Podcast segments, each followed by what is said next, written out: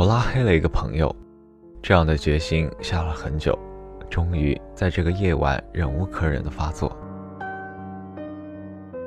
亲爱的听众朋友好，欢迎收听今天的玩故事。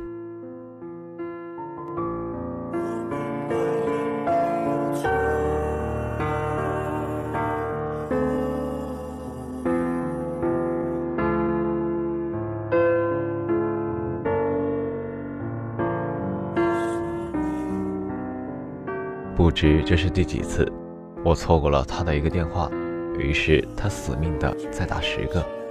我错过了一条微信语音，就收到了轰炸般的留言，就连常年不用的 QQ 也不能幸免。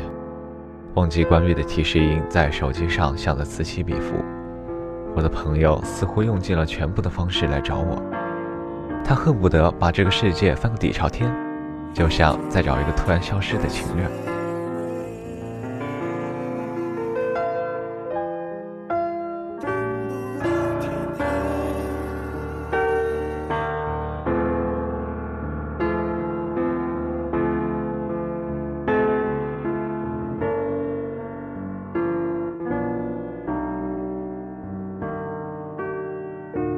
一定以为他遇到了天大的事情，可是我的电话打过去，却听到这样的回复：“哎呀，你干嘛去了？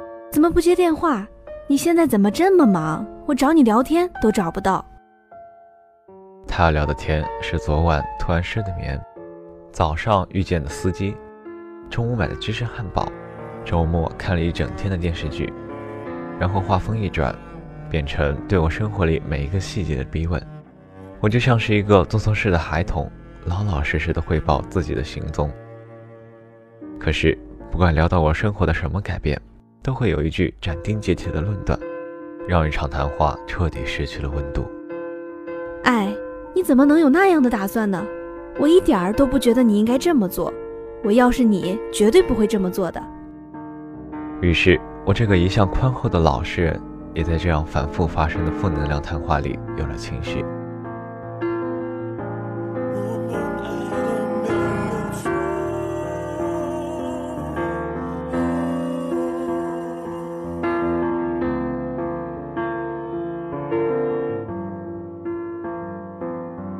仔细回想这几年，他在我生活里扮演的角色带来的正能量似乎越来越稀薄。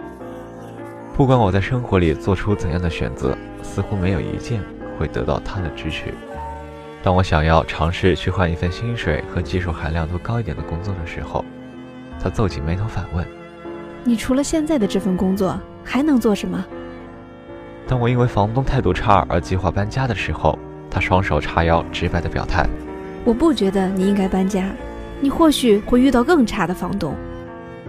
当我厌倦了大城市的拥挤和繁忙，打算搬到另一个城市的时候，他用一种愤慨的姿态面对我。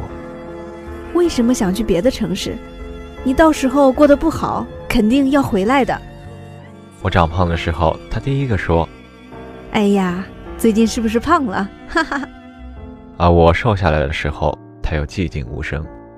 我们一起去超市买东西，他会对我拿起的那袋打折的水果说：“我从来不买降价的水果，都买最贵的。”而当我攒钱许久买了一部相机，他又反过来指责我：“买那东西干什么？就知道浪费钱。”我一直把自己开了几年的破车当宝贝，他每次看到我都会挑起眉毛：“你怎么还不换车啊？看看这掉漆的门，雨刷都上锈了。”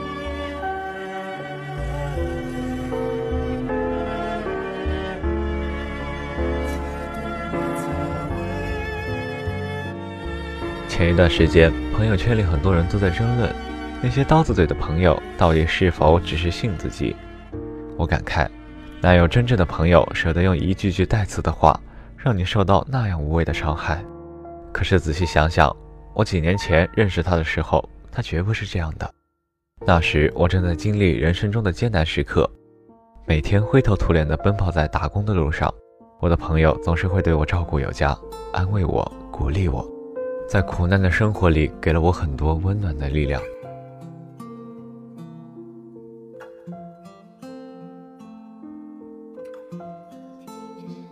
可是当我的生活真的一点点好起来的时候，他们却换成另一种姿态，警觉而紧张，不愿再做一个支持者。从很多次不欢而散的对话里，我想我渐渐读出一种声音：我希望你快乐，但我不希望你比我更快乐。久而久之，我不再愿意和他分享我的生活。每次一起吃饭，我都要看那双批判的眼睛，迅速在头脑里想着应该说什么，不应该说什么。我说的话题永远只能是我的工作特别不顺心，我最近好像又长胖了，我住的地方太吵，离上班的地方太远。我要在心底埋得死死的事情是，我最近得到了稿费，我换了车，我每天都在跑步，我打算去学日语。这些种种，终于给我们的友谊画上了休止符。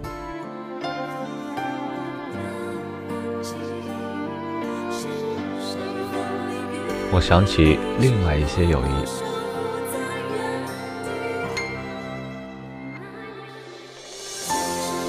我出书的时候，那个从没在朋友圈发过新鲜事的朋友，第一次在上面为我发了广告，告诉身边所有人，他的朋友出了书。比我还热情高涨地为书做宣传。我开始健身的时候，我的一个朋友给我发来很多关于跑步的常识，还不时地叮嘱我注意保护膝盖。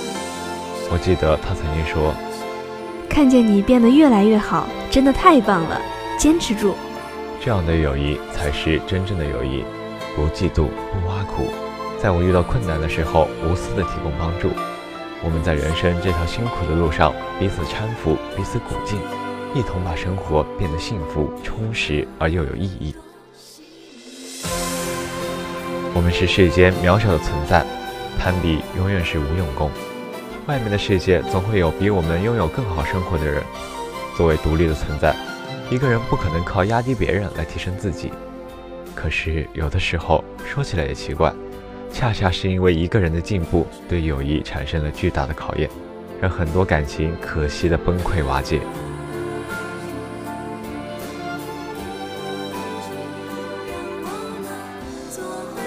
我人生中所有得来的东西，全部靠双手，没有一丝一毫的投机取巧。我自知没有足够的聪明，凡事都肯付出双倍的努力。我理解每一个人生活的辛苦，尊重每一个朋友的选择。不管他们去做什么，就要有足够的理智，我都无条件的鼓励和支持，愿意在他们遇到困难的时候默默的给予帮助，而不是站在他们要经过的半山腰嘲笑他、刺激他，狠狠的踢上一脚。真正的朋友要大度到可以接受他比你走得更远、飞得更高、生活的更幸福。友谊的最高境界是能够心平气和的接受你当初的那个穷酸的朋友。如今，比你有了更好的生活。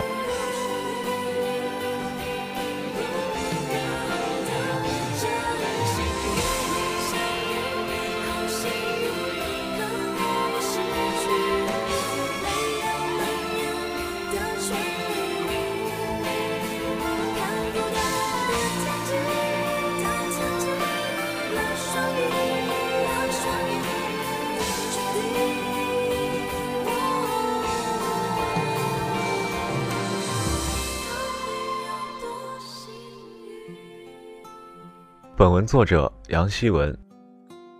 南湖之声，祝您晚安。